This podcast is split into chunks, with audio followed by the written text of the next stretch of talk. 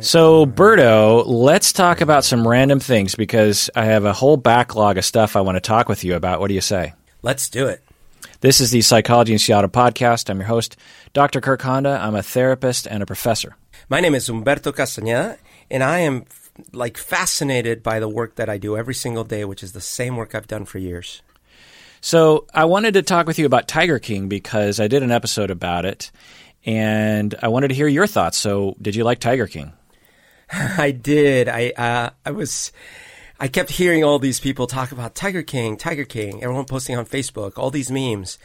Um, I had no idea what it was. I actually thought it was an old show because I saw like the picture and I was like, "Is this from like the '90s or something?" Um, and I finally made time to watch it. Uh, I'd say the first half was more compelling than the second half, but yeah, it was quite enjoyable. So, what did you think about it? Do you think Carole Baskin did it? I don't think she killed her husband, even though I found a lot of contradictions with her, and I, I don't believe she killed her husband. Wow, I mean that's going against like most of the internet, you know. I do, but I think she she's got a personality that I think a lot of people don't like, and so that's not her. That's not helping her cause. Um, she's also like presented as the antagonist, so psychologically, I think a lot of people are like, "Yeah, she did it, man. Look at her. She's just." Plus, you know, she they present her a bit as a hypocrite during part of it, so I think all that lends itself to like, yeah, I think she killed him, but I, I don't know. I don't think so. I certainly don't think she fed him two tigers. I don't believe that for one minute. So yeah, the uh, there's tons of people on the internet that's like Carole Baskin did it. In fact, I I subscribed sort of haphazardly to the subreddit Tiger King on Reddit, and there's a Tiger yeah. King Reddit. Of course, oh yeah, yeah. There's a subreddit for everything.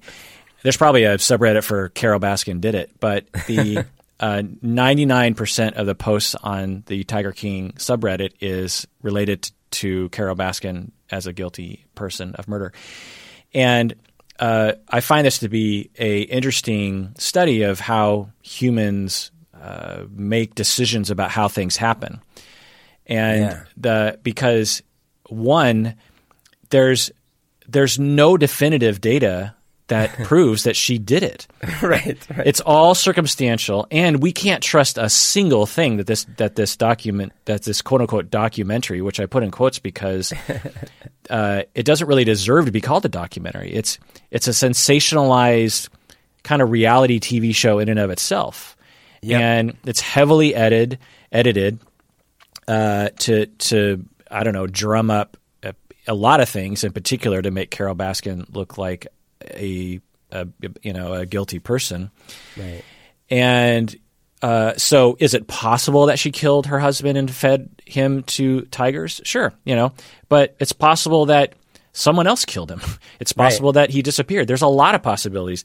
That's the nature of this situation, and that's why she's never been convicted. Is because there's a lot of possibilities, and there's no there's no evidence that she did. It's possible yeah. that she did, but there's no evidence that she did.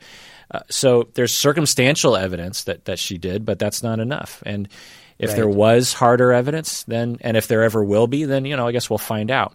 But certainly from the documentary, we know nothing. And I find it to be a very interesting phenomenon that most people are like, "Oh, she did it." The other thing is uh, that I find interesting is that everyone's in love with Joe Exotic even I though know. even though he clearly is a terrible human being. I now, know. now he he's a he's a likable person, right? He he's uh, I I liked him in a lot of ways.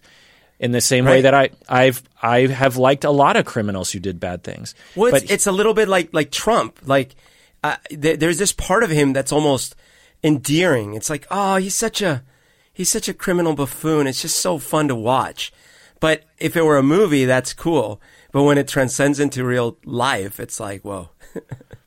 Yeah, I mean, you can like someone in the same way that you could like one someone in your family and also recognize that they committed a terrible, terrible crime, Right. of whi- of which he did. Now, people are saying, well, you know, Jeff and that other guy entrapped him, but it's just like you can't entrap me to say what Joe Exotic said.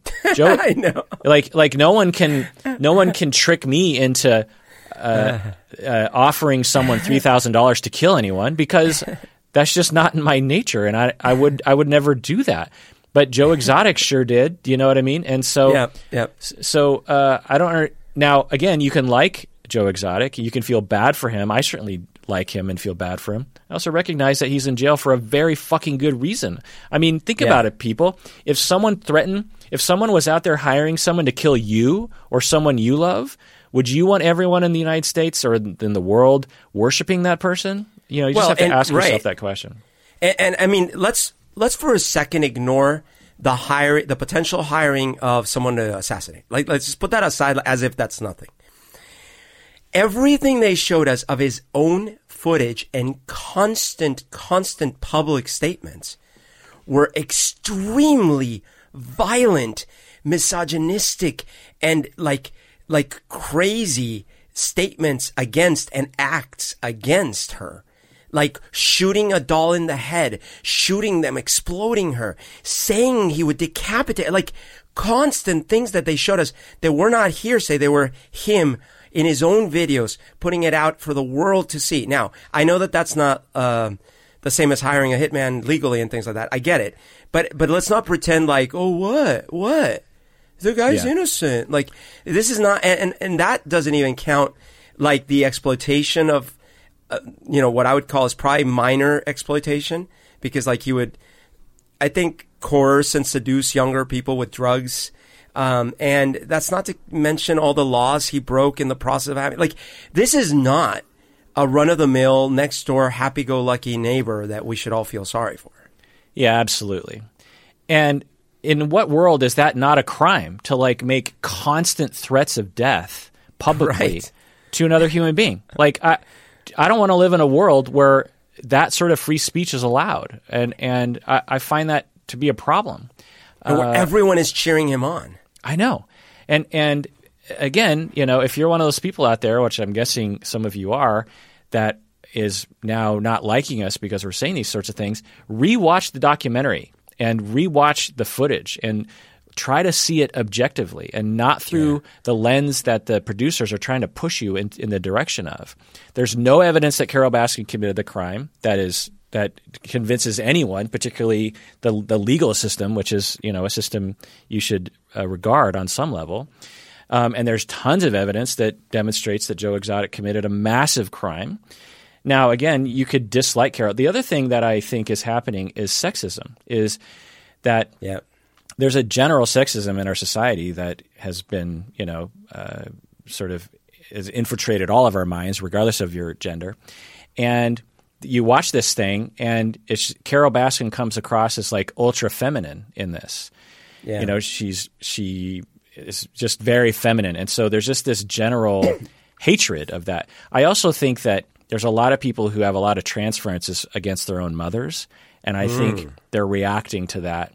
Uh, you know, Joe Joe Exotic comes across as like your cool older brother, and Carole Baskin comes across as like a withholding mother. You know, there's a certain oh, Right. there's a certain vibe that the that the producers painted with the footage that they did of her. You know, just one detail of the manipulation that the producers did was whenever you're inter- you know, you and I have been interviewed for docu- for documentaries before. And you remember when they interview us, they'll say pause before you a- answer the question and then pause after you answer the question because we want Right. We want dead space to edit around so that you know don't don't make we don't want talk crosstalk. We don't want people talking at the same time. So you know wait a few beats before you answer the question. Wait a few beats after you answer the question. So that's just common thing. And and I'm quite positive they did that with Carole Baskin. And in the documentary quote unquote they have a lot of they keep a lot of those moments in where she'll answer Yeah. the question. And then there'll just be this pause this really awkward pregnant pause To make it look like she's like, oh, I don't know. Maybe I'm not sure about what I just said. Right. And she she often gives kind of a weird looking face because it's a very awkward moment. You know what it's like, you know, to Yeah. be interviewed. It's a very awkward way to have a conversation, to answer a question and then wait three seconds in silence. You know, it's a very weird way to have a conversation. And and so they would leave those in or they would edit in other facial expressions that they probably got from other footage to make it look like she it doesn't really believe in the words that she's saying at times. You know what I mean? Yeah. And so uh, I just found that to just be despicable in a certain way. And then the, the when I first reacted to uh, the documentary, quote unquote, on YouTube, I was less sort of uh, I had less disdain for it. But the more I think about it, and the more I read other mm. articles of people that I respect, the more I'm just like those producers are some of the best manipulators in, on the planet, and we can think of other people who are just as good at manipulating people to like someone who is a criminal. Wow, that's really interesting because I hadn't. I hadn't actually considered this. The only thing that I had thought of recently is that I saw an interview with her where she was talking about how the way they approached her about the project was completely different than what the project was. And they, they basically sold her on it from the perspective of like, this is an expose of a lot of these places. And so your role in this will be good because, you know, you'll help us expose something along those lines. Uh, and I could totally imagine that too, because she she'd be like, "Oh yeah, finally, you know, I get my, I get to people get to hear my point of view, blah blah." Um, or not finally, because she's got an audience, but I mean more broad, more mainstream, right? And then that turns into a, you know, like very different experience, one that is enjoyable for a viewer, but if you start realizing what you're saying, it's like, wait a minute. yeah. Now I will say that I was me and my wife were eternally entertained by this documentary. Yeah. Like uh, every episode, we're like, oh my god, what? I mean, it, uh, uh, it was some of the most you know riveting TV I've ever seen in my life, honestly. But yeah. Uh, we have to look critically at what we're looking at, and particularly at society's reaction to it. Uh, so the other thing that I thought of pretty quickly uh, was that this is what I might call classism porn, where oh, okay. for us middle upper class people, this is looking down at working class people and just laughing at their lifestyle and their choices. And the well, produ- hold on, hold on. Let me let me ask you about that because uh, many of the people that we were laughing the most at are like ridiculous millionaires. But you can be a millionaire and be low class. Like okay, a, a very you know intelligent commentators on class will point out that Trump actually even though he's extremely rich and privileged, oh sure, comes across as as low class. The way he talks, the sort of things he says, his politics, this kind of thing, and and low class meaning that you come from a particular culture and a, a pocket of, of society that doesn't have the values of quote unquote high class. High class is not better than low class. It's just a different culture. Middle class is a different culture. Working class is a different culture uh, immigrant class is a different culture. And so this uh, documentary shows people who have mullets, who have, you know, lots of the kinds of tattoos that you have in that particular culture. Uh, I don't even know if I want to call it low class. Uh, whatever, uh, put whatever label of class you want to put to this, but mullet class, you know, let's call it that class. And the producers absolutely knew that. They put uh, uh, who is a trans man, in a junkyard to interview him the entire documentary. Why would they put him in a? In a did you notice? You know the person who, who lost who was the trans man? Who the person who lost uh, his arm, his hand. Oh, I thought that was okay. So that that was uh, bo- born a man and now a woman.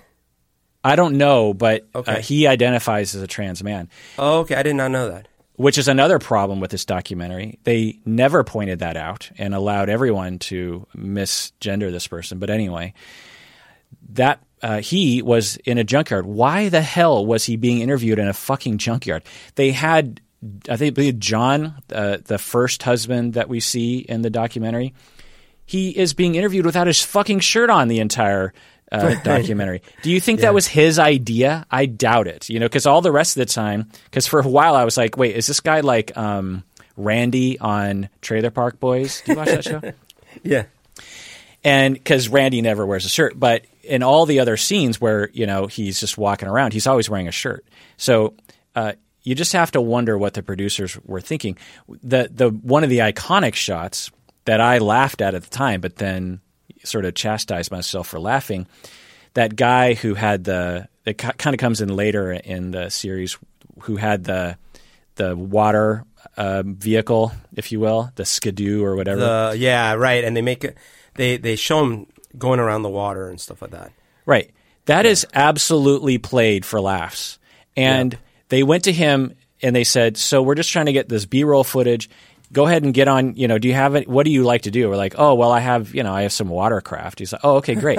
Why don't you get on your watercraft, go out into the lake, and then we'll film you kind of coming back." The producers, right. as they're filming this, are telling him, "Oh, this is good footage. This will, you know, this will make you look cool." They absolutely know that Middle America, us, are going to laugh our asses off at the way this guy looks because of all the accoutrement that points to low class. Hey, speak and, for yourself. I thought that was like a James Bond style scene. Yeah. and again, I hate to be a party pooper for people because this is one of the most beloved, and I have to, and I will admit that I laughed and I was having a good time. But at the same time, we just have to look at ourselves and wonder why why is this so entertaining? You know, what about yeah. this is is so entertaining to us? Um, so you know, you know, I hadn't thought about the class thing because I'm certainly aware and, and have thought of you know we don't want to be making fun of poor people or people because of disabilities or skin color, or religion, any of that stuff. Um, but this class thing is interesting because I, I, yeah, I'm not familiar with that one as much. Thinking of like, and maybe it's maybe it's different in Colombia. Maybe it's a, a different thing. Like I can't remember in Colombia that there would have been such a thing as making fun of the kind of class that some of the rich people are. The only thing that comes to mind is we did we did used to make fun of gringos, people of the United States. Um, and the but the usual way we'd make fun of them is I remember shows where there would be someone from the United States and they'd have this thick accent when they talked in Spanish and they'd be like, Hola, ¿cómo estás? And they would make really cheesy jokes and they would usually be like big and lumbering and stuff like that. And then we, and we would make fun of that. Um, but I don't remember rich people being made fun of. And I wonder if it's a difference in like how, and I don't just mean rich people, but like certain kinds of rich people. Whereas you're right, there is a certain kind of class here that is made fun of, even yeah, if you have money. Yeah, it's I don't know if it's the correct use of the word garish. Uh, it's it's yeah. uh, the way that they dress, the way they talk, the way their hair looks, the sort of music they listen to, the, the decor that mm-hmm. they have, the tat, sort of tattoos they have, the fact that they're losing their teeth, the fact that a lot of them um, are overweight, the fact that they have certain kinds of interests. These are all cues of class. Yeah. And for the refined people of Seattle, for example, which has a lot of upper class and middle class people, they would never be caught dead doing those things. You know, just to uh, just to see a man who has lost some of his teeth is one of the most disgraceful things you could ever do in common society in Seattle to walk around with without a front tooth is you know uh, it takes you down like uh, fifty percent in terms of your respectability in society, and that's just yeah. one of the th- that's just one of the markers of class. So it there's just a ton of of um, examples of that in in the, in the show.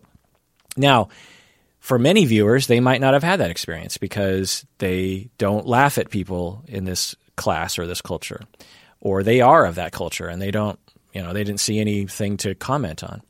Uh, but uh, for me, I, I just, you know, for the majority of people watching, I'll, I'll just say for myself, when I was watching it, I was like, oh no, I'm laughing at this for probably a, a bad reason. Similar to the way you were talking about in Colombia, how you they would make fun of gringos with their bad accents.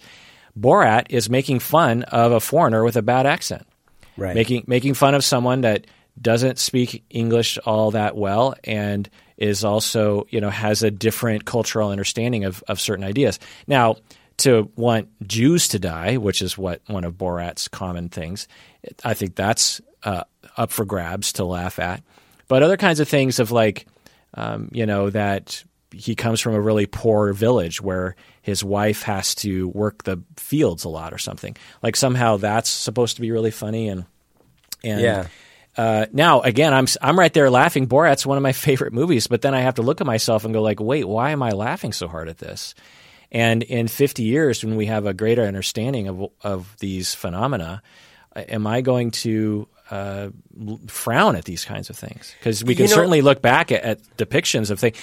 You know, just to give you an example, 50 years ago, uh, Breakfast at Tiffany's has Andy Rooney acting like a Japanese person That's in this the most char- most cart- anyone out there who who doesn't know what I'm talking about just Google Breakfast at Tiffany's Japanese guy and you will see and this was a blockbuster movie. This wasn't some you know second this was a you probably even heard of this movie even though you might have never seen it Breakfast at Tiffany's.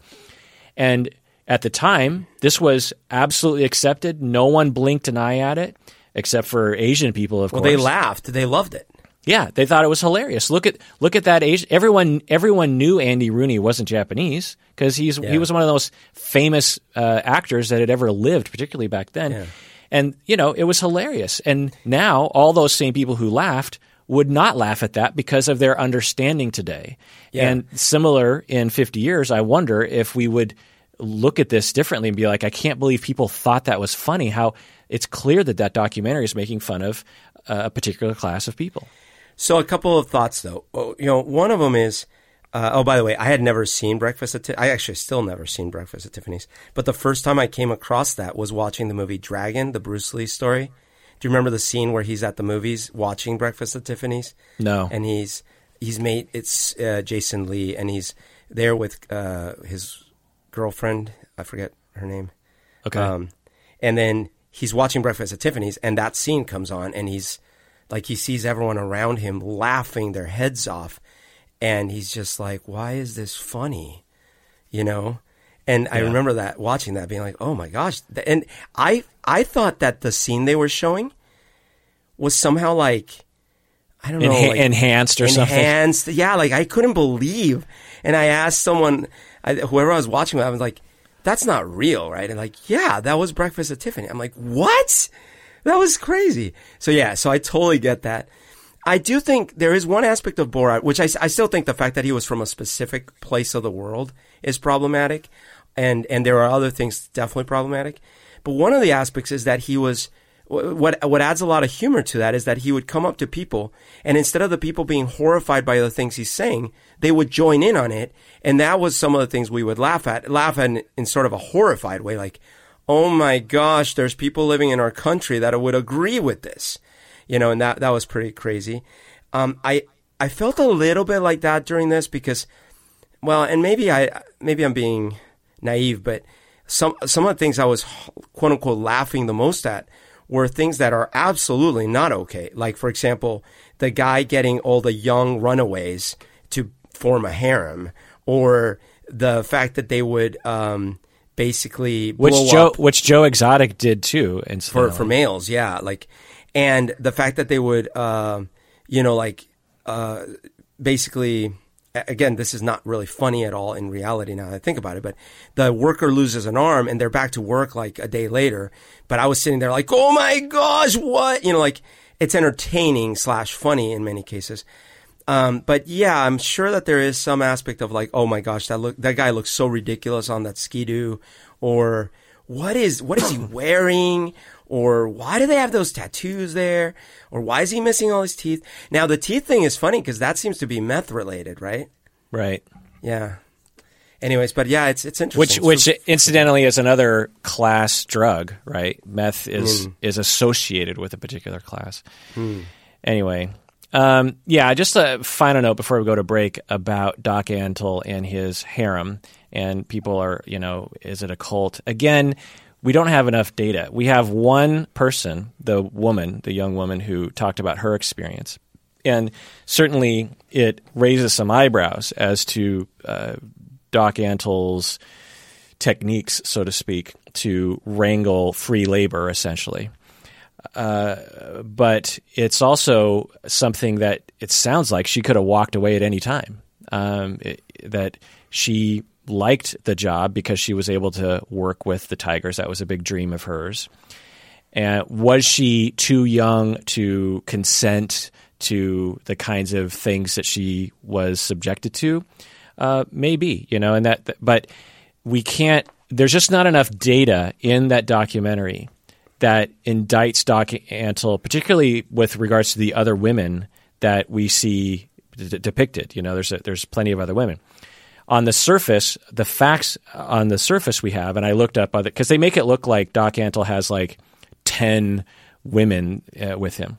Yeah. But but from reports, it's it's something closer to like three or four, and some of the other women just happen to work there. And he, there's nothing wrong with a polyamorous relationship. There's nothing wrong with there, it. happens all the time, particularly here in Seattle. There will be one man and five women, or there'll be one woman and five men, or there'll be four men and three women that are in a polycule, as they call it. Totally ethical as long as everyone's consenting and no one feels trapped and everyone feels safe and uh, everything's on the up and up, it's it's consensual, then what a wonderful arrangement for, for people to have. It's totally up to them. They they can do that for sure. So we don't know uh, now. For that one woman, uh, we could the, the thing that I said in my reaction video that I did a, a couple weeks ago was that uh, w- we need to help people like her understand these situations so that they go into it with an open mind so that they, they can protect themselves. Because it sounds like part of her kind of regretted some of the things that she did or that she was subjected to that she could have easily protected herself from if she knew the signs and had the support and had the ability to push back because there was no allegations that Doc Antle raped her or forced her to do anything, right? I mean, I, I don't remember everything that she said. But yeah, I don't remember any of that. But I mean, couldn't you interview? And I know this is a, a worst extreme, but maybe I guess. But couldn't you interview ninety percent of the people or, or, more in David Koresh's camp or something and have them say, uh, "No, what? No." I'm here. Not only am I here voluntarily, like I would die if I was, you know, like stuff like that, or you know. Well, well, so that brings up another uh, question. You know, there's a difference between a abusive, high control relationship like the NXIVM cult that we talked about last year, which I can't remember the guy's name, but you remember the. Yeah, yeah. I can't remember her name, but they would force the from women. Smallville. Yeah, the woman from Smallville. They would force the women to do bad things, like if I'm remembering right, and they would say, "We will, you know, post this on Twitter if you talk bad about us or you leave the cult." You know that kind of stuff. Or yeah. they would, or they would literally hold women down and make them do sexual things. Well, and then, the, and then yeah, so, but the so, women claimed that similar stuff in the documentary. Like the one that, that is no longer there said, you know, they would try to. They they had the problem is that they have so much dirt on you or, or something like that. I, I can't remember how she phrased it, but oh, she did. She said something like that. Yeah. Oh, okay. Well, then that's data in that camp for sure. I mean, if it was yeah. implied that look, if you you know if you leave or if you talk bad about us, we're going to release all this stuff. Yeah, I kind of remember that something about like different potentially illegal yeah. A- animal practices. Oh, right. That's yeah. That's what it was about. Yeah. Um, so yeah. Get, so then that so then that's criminal, and that's absolutely uh, something that um, yeah. even if you had open eyes, you couldn't you can't protect yourself from that. But my larger point here is that as I we always talk about the kinds of things we teach kids in elementary school and high school are fine, but they miss so many important things that we need to teach yeah. people. Critical thinking being one, but also the uh, the idea that one can be exploited by uh, charismatic people who attract you with certain things like tigers and fame and a community, and then they'll use that to exploit you and will ultimately be a bad idea for you. Uh, you know what class touches on that? Uh, I'm guessing that I'm guessing that one out of a million teachers has even talked about that with their students. You know, I yeah, if that. well, although I did take the uh, cult defense 101. You didn't have that class. Yeah. So let's take a break, and when we get back, let's talk about the movie Midsommar because I finally watched it. What do you say? Oh yes, let's do it.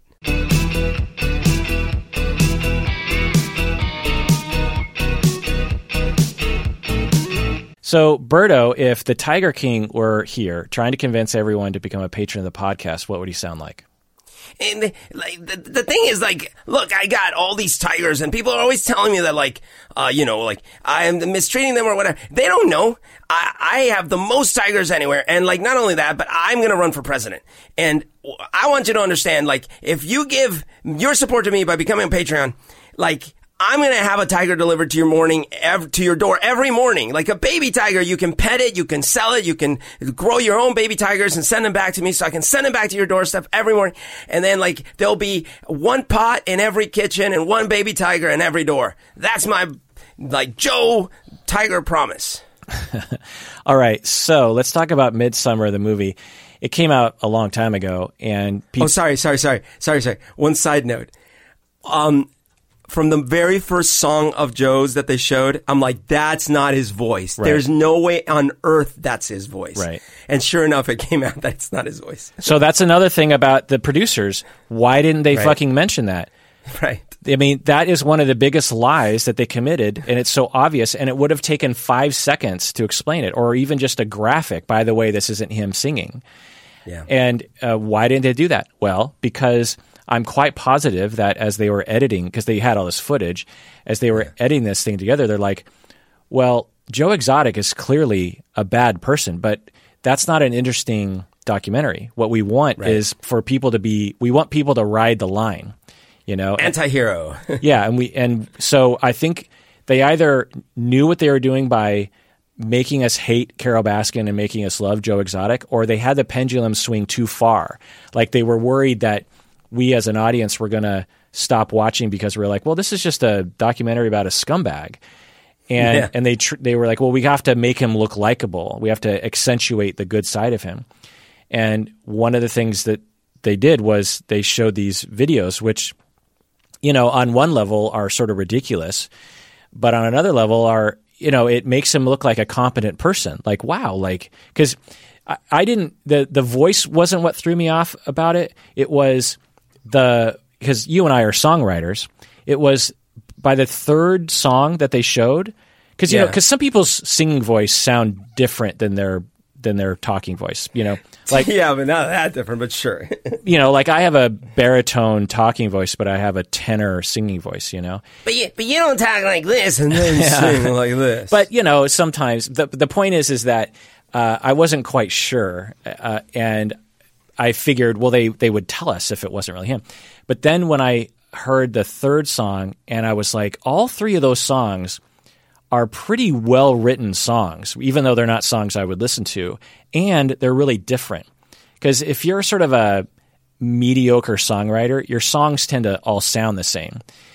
And I was like, wow, you know, each one of those songs is like pretty distinct. And I, and I thought, there's no way that he wrote those songs. So I thought, well, maybe he just sang them, you know?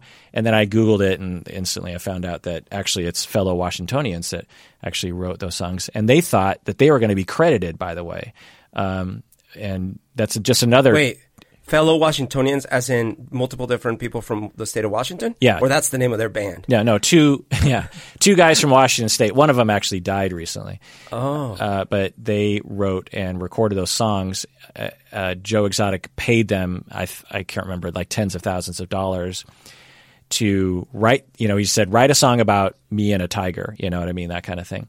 And then he recorded his own videos, unbeknownst to these uh, songwriters, I think and because uh, they were going to be featured in his documentary, you know, or his reality TV show. Remember how they were making? Oh that? yeah, yeah, yeah. That's right. The, yeah.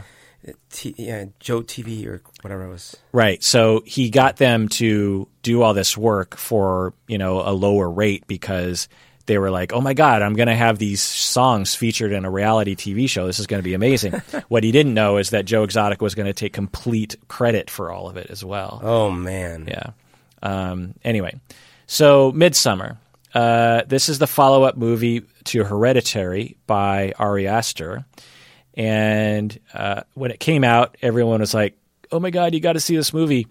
And people made it sound, including you, they made it sound interesting enough to watch because I don't, I didn't really like Hereditary because I'm not really into horror. And although I know uh, Hereditary is uh, on the sort of non-horror side of horror, it, st- it still came across as horror. Like for example, oh yeah, the scene that I always think about is uh, to exemplify this is the son is in bed and he's reading or listening to music or something, and then all of a sudden these hands come up from behind the the banister and start to strangle him, and and the music is very horror inducing and all that kind of stuff, and then the mom bursts in the room and and the hands disappear, and we're like, wait, did the, Yep. was the mom? You know, it's very very horror trope, you know, and so I was like, do I see Midsommar? Because people are like, well, it's not really that horror like, but it it's definitely not not horror in some ways. Yeah. You know? I mean, it's horrific. yeah. But anyway, Berto, uh, one to ten, how what's your score for Midsommar? All right. I, I, I believe I gave Hereditary like a nine or something. Okay. Um, but I would say Midsommar, I would give it um, a 7.5. Interesting. I think I gave it a seven uh, because, and I will say that it didn't have an element of horror except the end, kind of. Yeah. But I didn't find this movie because people I I posted on Facebook on our Psychology in Seattle Facebook page. I was like, oh, I finally watched Midsommar. Wow! And someone commented, Kirk, I thought you hated horror movies, and I didn't take this movie as horror at all. It's Nope. it's psychological thriller through and through.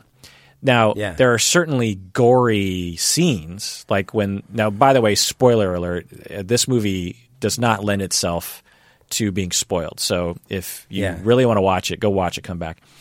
Like the uh, when the the old people jump off of the cliff and one- you know one of them lands on her on her face, and then the other guy has to have his face bashed in by a giant Because hammer. he didn't quite die all the way. Right. Ah. that was extremely gratuitous. I mean, there's there's so many other ways that could have been shot without showing that level of specificity to the way a to the way a face looks after the brain has been smashed out of it. You know what I mean? It reminded me of Irreversible because, like, Yeah. at the beginning of Irreversible, I had the same experience. Like, oh, I didn't need to see that. Yeah, exactly. I mean, there's a certain notion that I think it plays upon, which is that our heads are, uh, I don't know, like these fixed spheres that can't be uh, cr- crushed. You know, like when someone gets a bullet in the head, it- you know, the, the, the shape of the skull is still, uh, Yeah. you know, sustained. But in Irreversible and Midsommar, you, cl- you clearly see that with Yeah. you know with a hard enough force like a deformation can occur and i will say that i i actually witnessed a car accident uh, in my life and saw a guy's head get crushed in that No. yeah and and you know like go- without going into too much detail basically saw a scene like that old guy getting his head bashed in Oh my God. Were, were, were you traumatized by this? not not in terms of a tr- traumatic reaction. I mean, it was Yeah. it was very memorable, but Yeah. I personally didn't feel terror in the moment. A part of me was just sort of it was a heightened experience. I'll, I'll say that, but yeah, it happened right in front of me. A car uh, rolled down the highway, and uh, a guy came out of the the the skylight and was being crushed as the car as the you know the Oh my God. SUV was rolling and bouncing right down the highway and and I was one of the first people to come if not the first person to come upon him laying in the middle of the road to see if he was alive and I instantly realized the man was not alive um, and uh, yeah it was it was pretty awful and then another Oh, I can't even imagine that. yeah, the the whole scene was was was pretty um, interesting and, and terrible and tragic. We Yeah. young young people. We were all uh, we were all so Apple Cup, you know, between the Huskies and and the Cougars. So in in Washington State, we have two main state schools. University of Washington and Washington State University, and they have a big football game, American football game, in the fall, and it rotates between being played at the different universities. And so we all went out to Pullman to watch it. And the next day, as we are all, you know, there's a, a lot of people streaming back to Seattle a- after the game, and it happened there. Anyway, I, I remember you telling me this now. Now that I think about it, Uh, you had mentioned this before, but uh, Eh, what a horrific thing. yeah. Now I will say that Florence Pugh is amazing. I saw her for the first time in Little Women. Have you seen that movie yet? Not yet. Yeah. You you did sell me on it though. I want to watch it. Yeah, Florence Pugh, when I saw Little Women, was a runaway star of the show. I I was halfway through the movie. I think I turned to my wife and I was just like, man, whoever is playing Amy is just an amazing actress. She's she's just incredible. And then I heard that she was in Midsommar as well, and so and she totally carries this movie. Yeah. She's she's just Totally. amazing. Yeah. Um. So, uh, I I gave it seven out of ten because now it's hard to end a movie because the ending was just like okay, uh, this is this is going a little far, but at the same time, it's like. How do you end something like this exactly?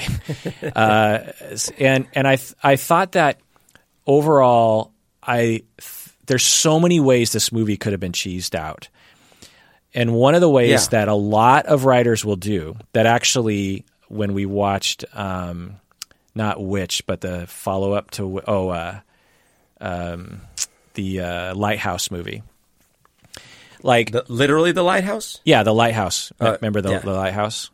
Yeah. Yeah, you know, that was the follow up to Witch, which is a similar kind of genre, if you will. Of, Oh, I forgot that. Right, that was the same guy from Witch. Yeah. Yeah, yeah. So there's so, what the lighthouse did that really bothered me was it clearly brought in supernatural elements.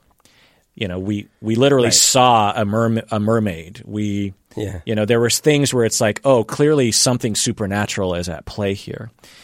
Whereas in Midsommar, they could have easily slipped into supernatural things are afoot, where That's right. someone casts a spell and something happens. All the weird perceptual things can be explained through hallucinogens that they were regularly taking, right? Yeah. And they were done in a way that was subtle enough to actually be believable, right? It wasn't like they were completely hallucinating things. They were that the you know things felt a certain way, and it changed their perception in a way that I think a lot of people who take hallucinogens might be able to relate to. So I really liked that that choice. That was because the the the amazing thing about this movie to me, and this is, and I'll throw to you here in a second, is this story could have happened in real life. That's what's so amazing about this movie is that it's a fantastical, riveting, you know, jaw dropping, amazing scene story that s- feels fantastical. But then I thought about it afterwards and I was like, every single thing that happened in that movie could have actually happened. There's one thing that probably could not have happened, and that is is that they had that one guy strung up like a marionette, and Yeah. and his lungs were outside his body, and they were and he was he, they they seem to be breathing still, as if he was still able to breathe, which uh, I guess is possible physiologically, but not likely given blood loss and all that kind of stuff. You know what I mean? So Yeah. that was the one thing that I wish they didn't have. They they didn't need that in the scene uh, to make it effective. Or maybe they hallucinated. Who you know? Because the guy runs in there and he's already kind of drugged up. So maybe he hallucinated. The, Oh, the- that's true. but anyway, the rest of it is all possible that it could have happened. You know, cults exist, and Yeah. you know, uh, weird old religions exist. Ritualistic suicide exists. Hallucinogens exist. Murder exists. Uh, all these things could have absolutely happened, which I found to be just a masterful feat of writing and directing and acting. Because, the, like I said, the movie just seems so fantastical. You know? Yeah, yeah. Uh, no, I agree. Um, I think that was why I I enjoyed it so much is because I didn't know what to expect, um, but I did know that as soon as the movie started, I already felt disoriented. I mean, not as soon, but as soon as they got to the to they were traveling by foot towards their destination. Um, so the the intro where they're all all the friends are still in the U.S. and they're talking about the trip or whatever, um, or not the U.S. Where were they coming from? Where wherever they were coming from. Yeah. Um, and but once they actually got to the hills and they were walking and towards their destination, I started to feel disoriented because they did this really good job of like, oh man, there's there is no night. Like this is all we're gonna get to see, and um, and it adds this bizarre sense of foreboding. That coupled with the fact that they had that sort of free spirited, like, no, it's good, it's good, it's all good, you know. Um, I and I didn't really know how far they were going to take it. I, I actually assumed they were going to go sort of a more witch supernatural thing, but um, I was happy that it, they didn't. Uh, I did sort of wish, and maybe only in retrospect, but I, I wished that they had somehow made the cult less obviously evil. you know, and I mean, I guess you could you say, well, I don't know, were they evil? They were just following their practice, but eh, they were very deceptive, and they were very. They clearly trapped them there without their knowledge. It's not like they explained what was going to happen. Yeah, you know? especially the first couple murders that they did. The guy who wanted to leave, the English guy, the British guy. Yeah. He, they, they, it sounds like they they just killed him right then and there, and then yeah. strung him up like a marionette. So it's almost like yeah, yeah. There was this opportunity they had, and I don't know if it's the same movie. Maybe it's not as enjoyable, but because because some of the some of the things that the cult was doing bring up interesting questions, like the um, what do they call it, the senilicide or whatever, when they they were getting rid of the oldest people by ballot, um, and uh, you know you could see the movie maybe even attempting to to make a, a, justifiable case. Like well i don't know. What do you do with older people? What if what if you don't have to wait till you get all rickety and the whole society has to take care of you? What if you go out with a bang? Blah blah blah. Now i i could imagine probably a million better ways to go out than throwing yourself and risking still being alive. And but that aside um so yeah so that was the only thing is i, I kind of wish uh, that that maybe they had pulled back a little bit on, on the obviousness of the evil. This the the only other thing I guess would be that plot wise, in if you step back and you describe what the movie is about, there's actually a lot less plot here than than it would seem. Right? It's just like these kids go on a trip. One of them is a, a member of a cult, and it turns out that the cult does some really weird uh, practices, including pe- killing people.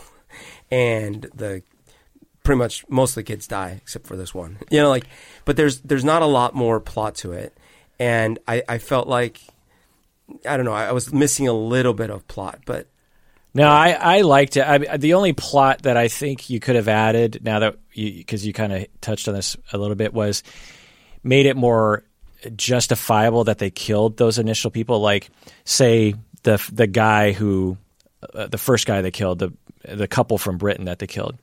Yeah. If they were like, I'm calling the cops on you guys. Yeah. You know, if if yeah. if that guy, if they had sort of inserted that element, and then had, right. they might had a if they had like a little conversation between the elders of just like our way of life is being threatened here. You know what's going to yeah. happen if he goes to the cops.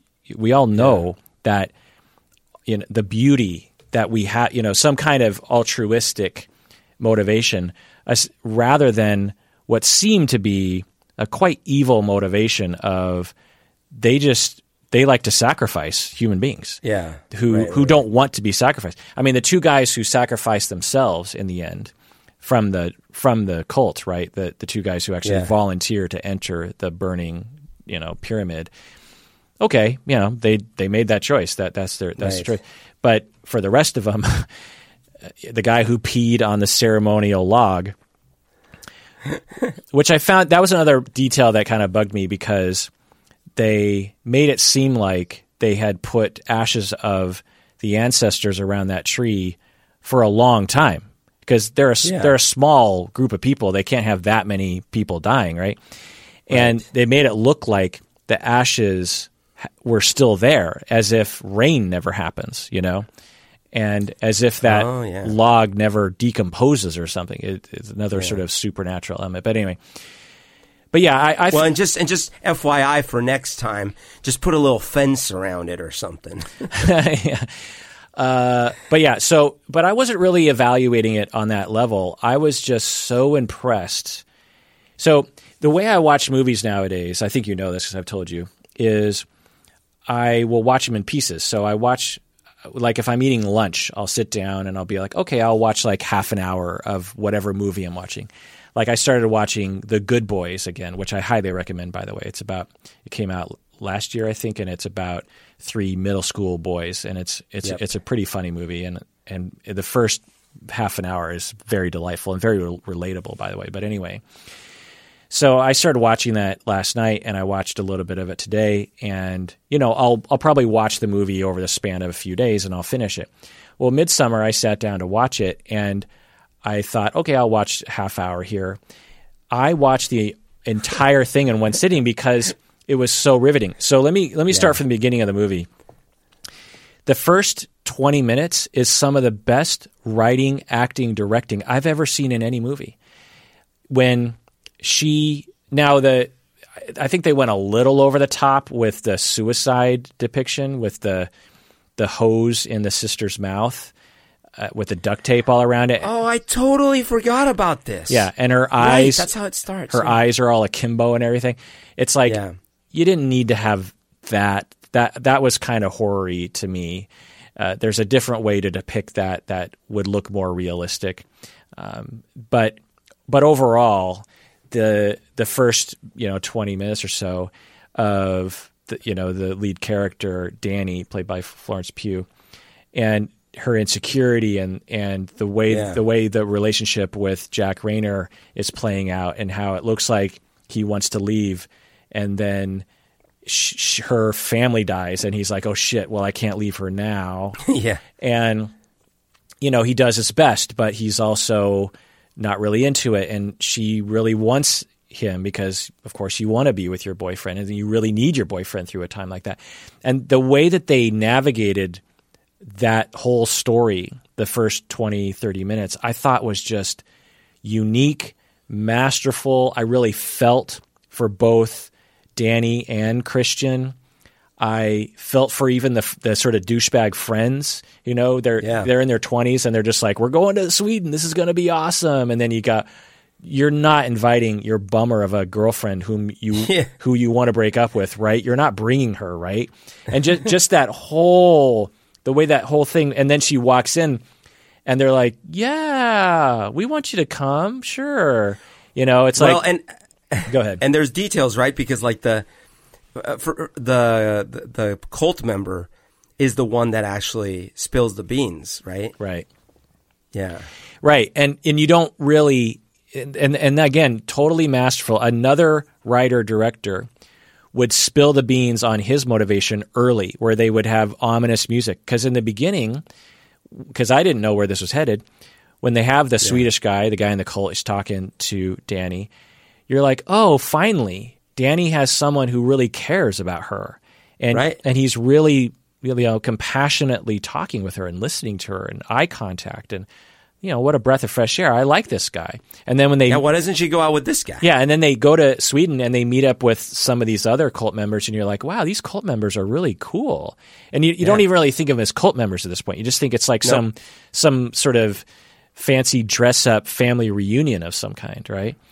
Yeah. and and the style of the movie you know so i'm swedish uh, and it's one of my so i have a i'm a, i'm half japanese so i have a big japanese sort of element in my bones and how i identify but the other major identification i have is my swedish line although i'm not massively swedish but i it's enough of a line in my mom's lineage that it was passed down to me and so in fact, there were times in my life when I just sort of truncated my white side and said I was Swedish, even though that's you know being too simplistic. And I would say I'm half Swedish, half Japanese. And so, I, and I haven't seen that many depictions of like Swedish folk culture, of which this is a riff on, and all the folk art and the folk you know ceremonies and you know I have no idea how cl- it's similar to when I watch uh, certain Asian things and Jap- like Studio Ghibli stuff, like uh, Spirited Away, for example.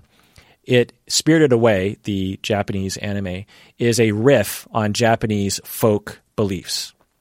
How there are thing there are magical spirits around, and how some are evil and some are good, and the, the river has a spirit and the fox has a spirit, and you know all these all these kinds of beliefs from Shintoism, which are incorporated into this beautiful depiction, but it's not the exact representation of the culture.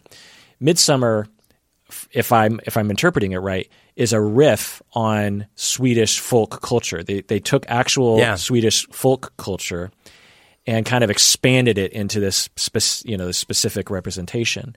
The way the art looks, the way the homes look, the way the flowers are depicted, the way you know the maypole and the the the dresses that they would wear and the the belief system is like an echo of that. And as I was watching it, and I don't believe in this kind of thing, but it felt this way to me of mm-hmm. the energy of my ancestors were resonating in my bones as I was watching this thing in the same way that when I watch ah. when I watch Spirited Away, I feel something resonating in me. You know, do you ever have that with like when you watch uh, Spanish conquistadors just raping and pillaging in South America? Do you feel something yeah, in your I bones? feel so alive. oh my gosh! I will say that when the, when I the first time I watched the movie The Mission with Robert De Niro, um, I did. I, I felt incredible grief and sadness. So it's sort of like a mixed bag. But I did. I felt like that mix of like well, at the time when you watched that movie, you didn't realize you were part conquistador, right?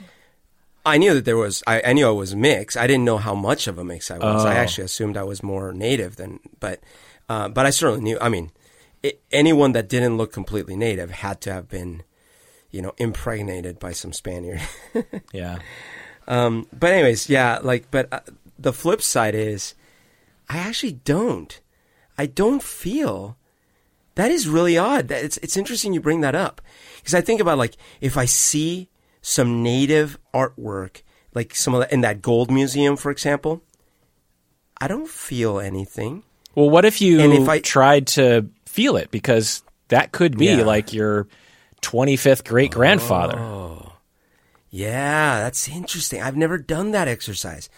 It hasn't happened automatically, but maybe if I try to channel it. Same thing on the Spanish side. What I have done recently though is every every now and then I'll watch these um, these chef shows or, or videos on YouTube where they show uh, amazing cooking from around the world. And and whenever I see the Spanish ones, I sit there and I'm like, okay, this food, like these kinds of meals, these things would have been eaten by my ancestors a lot, you know? And I try to think about that too, but I don't know. It, it hasn't come natural to me. Uh, I'm going to see if I can do a little experiment and channel it. Yeah, I think I'm just particularly focused on that as a person that's very interested in ancestry. And so, like when I went to Japan, uh, I tried to frequently imagine my ancestors walking in those places and breathing that air and seeing that landscape. And it felt more present for me. Um, You know what I mean? Even though, Yeah. you know, it, it- So anyway, but yeah, getting back to the to Midsommar. Uh, what else can we say about it here? I mean, I so I had a couple of experiences also while I was watching it. One is visually, it was really awesome. Um, you know, I just there, there are so many scenes where I'm like, man, they did such a good cinematography slash added effects without it feeling at all like there's any effects or whatever, and it was just mesmerizing. And the, that coupled with the fact that it was constant daytime, it, it felt overwhelming I, I, I do remember being in the theater and feeling like, man, I don't know how much more I can take of this, but like in a good way, you know, like it felt oppressive. Like, wow, it's like, when is night coming? And there's more, like, more stuff happening on the screen, and I could feel the madness of the characters almost. And I think it was all due to both, both the audio and the visuals. Um, so that was really interesting for me.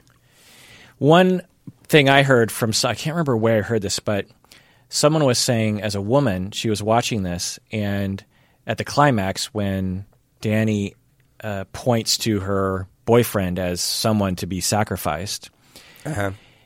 As sort of this buildup of her frustration and hurt because of his emotional distance and then his having sex with someone else. Yeah. He, she uh, gets back at him, so to speak, by naming him as a sacrificial lamb to be killed. Uh, sh- this woman was saying as she was watching the movie that she what she felt like this movie made her feel female empowerment in a really good way. Whoa. Right? That's weird. yeah. I mean, what do you think about that? That's weird. That'd be like, oh my gosh, I don't even, I wouldn't even want to go there. It'd be like, yeah, I watched American Psycho and man, I just felt like hooray for the boys. yeah, exactly. Now, but here's here's the thing. I I didn't have a chance to talk more in depth. Female people female people get so few moments of empowerment in movies that I could see a movie like this. Like I one time watched a movie where I can't remember what movie it was oh, it was um, the girl on the train, I think it is. And do you remember that movie?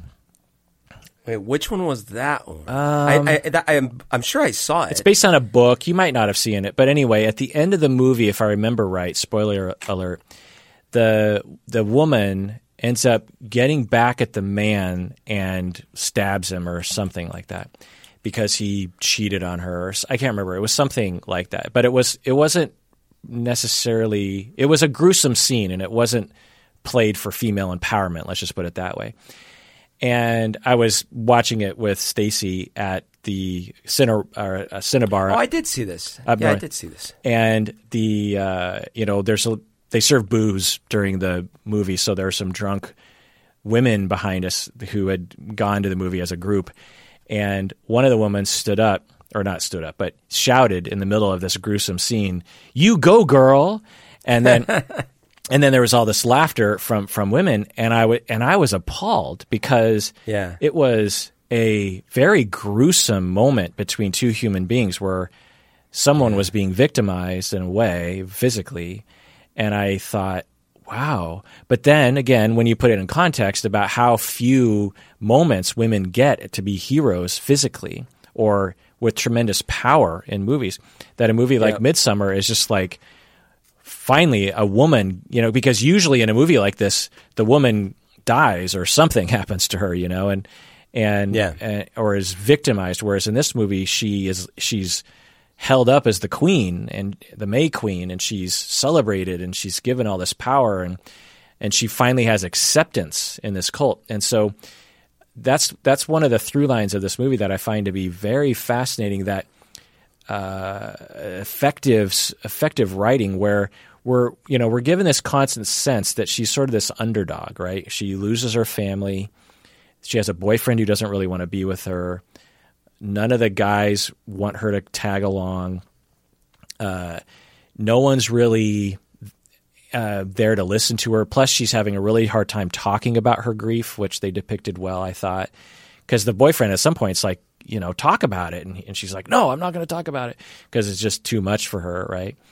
And yeah. and so they uh, the the story that that you could say it's about a woman who starts off in a very bad place and she's trying really hard to uh, build a life and to build relationships, and things aren't going well for her. And then in the end, she ends up finding her people and finding her power, finding her home, if you will. And uh, right, I mean, you could say that's the that's the through line of the story, right?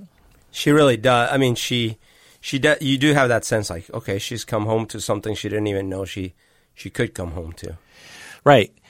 And you could see that at least symbolically. Now, I'm sure women who feel female empowerment from this movie would agree that it's not okay to murder. Uh, but at the same time, it's like philosophically or symbolically or metaphysically, by watching this movie, it, it symbolizes a liberation of this woman f- free from a loveless relationship free from a society that doesn't really want to hear her talk about her grief and is she's subsumed within a society that really understands her and is there for her and celebrates her. And is simple you know the the way she wins the May Queen is she while drugged just manages to stay dancing longer than the other girls you know right. it's a very childish return to the simple things in life uh, that allows her to be liberated. You know, all these complicated city folk with their dissertations, and we're just out here in the flowers enjoying ourselves. Uh, you could see this from her point of view of being definitely a step up. Yeah, that I could see that. Uh, so as a metaphor, I think it works. I um, I guess it is a little worrisome that we, well, because I was thinking as you were talking that a lot of horror movies actually have the female as the heroine, um, and I think Alien copied that model, and it seems to work well. I wonder if part of it is a lot of the horror movies that are based on a monster or a serial killer have this definitely have this like male threat as part of the antagonist. Even Alien, I mean, it's a freaking creature that has a penis that comes out of a penis, basically. You know, it's like really, really scary. Um, and I, I, I wonder if that lends itself well to like, you know, we we might have even in our sort of in our bones, in our in our minds, genetically from millions of years of like, oh shoot, the other tri- that other tribe is coming. Oh man, they're gonna kill most of us man- men and certainly gonna rape the women. And oh man, that sucks. And, like that might be so so embedded in our fears that we see a horror movie and you're like, oh yeah, that makes sense. The big male bad guy is coming and he pretty much kills all the males, most of the other women, and then he's trying to get this one too, but she perseveres. Yay! Right. Women, at least, it's hard to know historically because we didn't live back then. But certainly today, and certainly when horror movies became popular in the 60s, 70s, 80s, women were the ultimate underdog. They Yeah. have less power, they're perceived and often have less muscle mass. Uh, so they are the perfect person to root for because uh, they're the most vulnerable. And when they rise above it, then it's even more evidence of their perseverance and courage and, and strength and, um, you know, all that kind of stuff. I think how horrible it is that it's not like the saying is, oh, you know, the Vikings or whoever, they're going to uh, pillage and plunder, right? No, they're going to rape, pillage, and plunder. Yeah. Like it's built into the saying. it's not just the Vikings. Uh, the No, no, I know. I'm saying like, like as an example of Vikings, don't like don't diss pirates. don't diss on my ancestors. It's only the Vikings, dude. I mean, in World War II, when the Yep. Germans rolled over Poland, and then when the uh, Soviets rolled over Poland, uh, rape Yeah. and uh, all sorts of atrocities occurred regularly. Yeah. I'm guessing American troops raped and pillaged as they went across France and Germany as well. Uh, hopefully to a lesser extent, but uh, but I'm guessing it happened. So yeah, it's just one of those things, I suppose.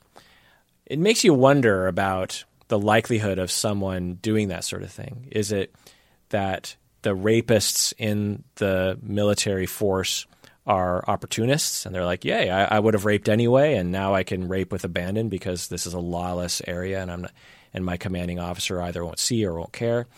Or does it somehow compel or trigger something in people who wouldn't normally do something like that to to do something like that? I guess that's something for a whole other episode, right, Berto? Yeah, I mean, certainly because it's it's it's got to be a combination, you know. And a war, a big, huge global war, is different because eh, now all of a sudden you, you still have a Pareto curve of a, a distribution of people because there's so many people fighting that you're gonna have your psychopaths, you're gonna have your your your rapists in there anyways, right? And like they just happen to be at war, uh, but and then that's very different from uh, a whole culture where like all you know because that's what your adults do so that's what you grow up doing it's like oh yeah we go to other towns. They're not really like us anyways so we just take what they have and we uh, of course we we rape the women because we want to have more people like us or whatever right? Like and if that's your culture obviously it's not right by our our standards but it's certainly what you, the only thing you're going to know so Yeah. So getting back to Midsommar, final word from you, Berto. I really, really enjoyed it. Um, I still, because I love horror movies, I still preferred Hereditary, maybe because it was a little more horror. But um, that said, I I had a very glorious vis- audio visual experience. It was thrilling. It was scary. I felt I felt very disoriented.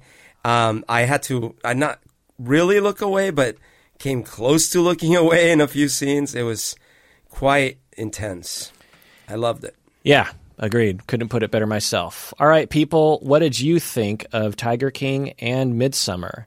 Comment below or go to psychologyinseattle.com and fill out the contact us page. That's how we can find your comments most likely. Did you think Tiger King was class porn, classism porn? Did you think Carole Baskin did it? Do you think that Joe Exotic des- deserves to be released from from prison? Midsommar. what out of 10 did you give it? Did you like it? If you're a woman and you felt female empowerment from this movie, what was that like? Let us know. And please take care of yourself because You deserve it.